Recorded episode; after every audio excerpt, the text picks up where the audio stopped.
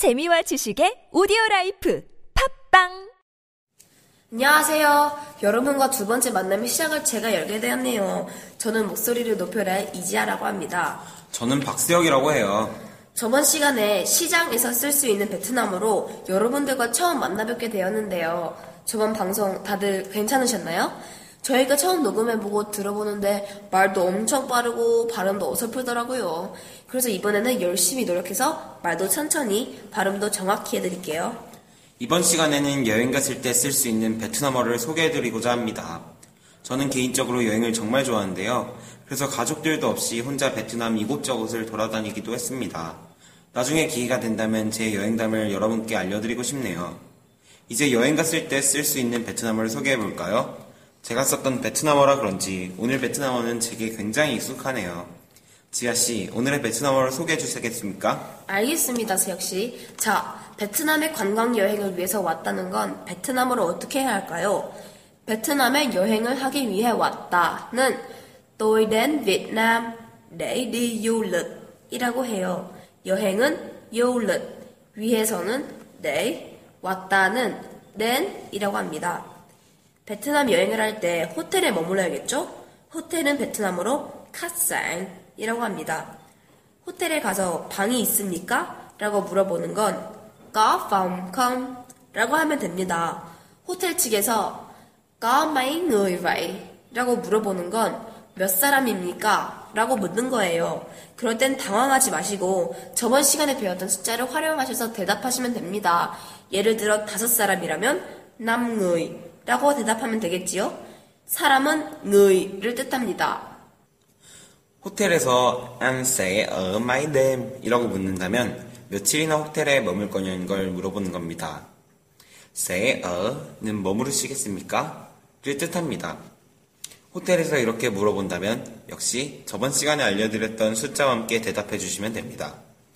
7일을 머물 예정이라면 tôi sẽ ở 7 đêm 이라고 대답하시면 됩니다.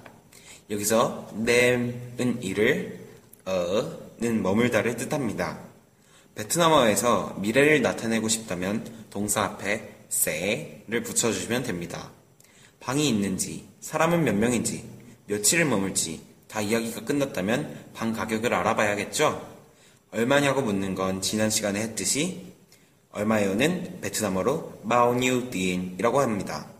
물론 이렇게만 말해도 되지만 조금 더 구체적으로 이 방 얼마요를 물을 때는 Phòng này một đêm bao nhiêu tiền? 이라고 물어보시면 됩니다.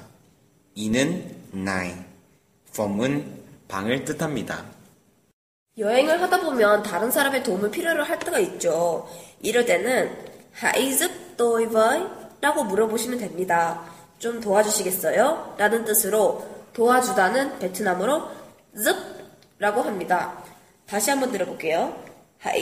tôi với 여행을 하던 중간에 화장실에 가고 싶다면 주변 사람들에게 sinh ở đâu vậy? 라고 물어보시면 됩니다. sinh 는 화장실, ở đâu vậy? 는 어디예요? 라는 뜻입니다. sinh ở đâu vậy? 자, 이번에는 기념품을 구매하시고 싶으시다면 tôi muốn mua một 라고 이야기하시면 됩니다. 친구에게 줄 기념품을 하나 사고 싶다는 의미로 tôi,는 내 친구, quà는 선물, muo는 사다, muốn,는 씹다를 뜻합니다. 다시 한번 들어볼게요. quà cho bạn tôi. 물건 구매 시 필요한 베트남어는 저번 시간에 했던 시장에서 쓸 수 있는 베트남어를 참고해 주시기 바랍니다. 경치 좋은 곳에서 사진을 찍고 싶은데 사진을 찍어줄 사람이 없다고요? 걱정하지 마세요. 주변에 보이는 착한 베트남 사람께 혹은 외국 사람께 부탁드리면 됩니다. 사진 좀 찍어주실 수 있으세요는 베트남어로 chụp không? 이라고 합니다. 사진을 찍다는 베트남어로 chụp 이라고 합니다. hình 은 사진, chụp은 찍다라는 뜻입니다. 다시 한번 들어볼까요? chụp hình không? 그런데 휴대폰을 다른 사람께 맡길 때 주의할 점이 있습니다. 베트남에서는 휴대폰 소매치기가 빈번하니 경비복을 입은 사람께 부탁드리는 것이 가장 좋습니다. 또한 여행 시 길거리에서 휴대폰을 하는 것은 정말 위험합니다. 베트남의 대부분 도로들은 좁은 편에 속합니다. 차 여러 대가 가기 힘들기 때문에 베트남의 주요 교통수단은 오토바이입니다. 아무래도 도로가 좁아 보행자들과의 거리가 가깝고 오토바이를 타고 다니니 가방, 휴대폰 등 소비치기가 많은 편입니다. 따라서 베트남에서 여행을 할 때에는 길거리나 사람이 많은 곳에서는 지갑을 꺼내거나 휴대폰을 하는 등의 행동은 삼가해 주시고 또 값비싸 보이는 액세서리의 착용도 자제해 주시는 편이 좋습니다. 모두들 조심조심.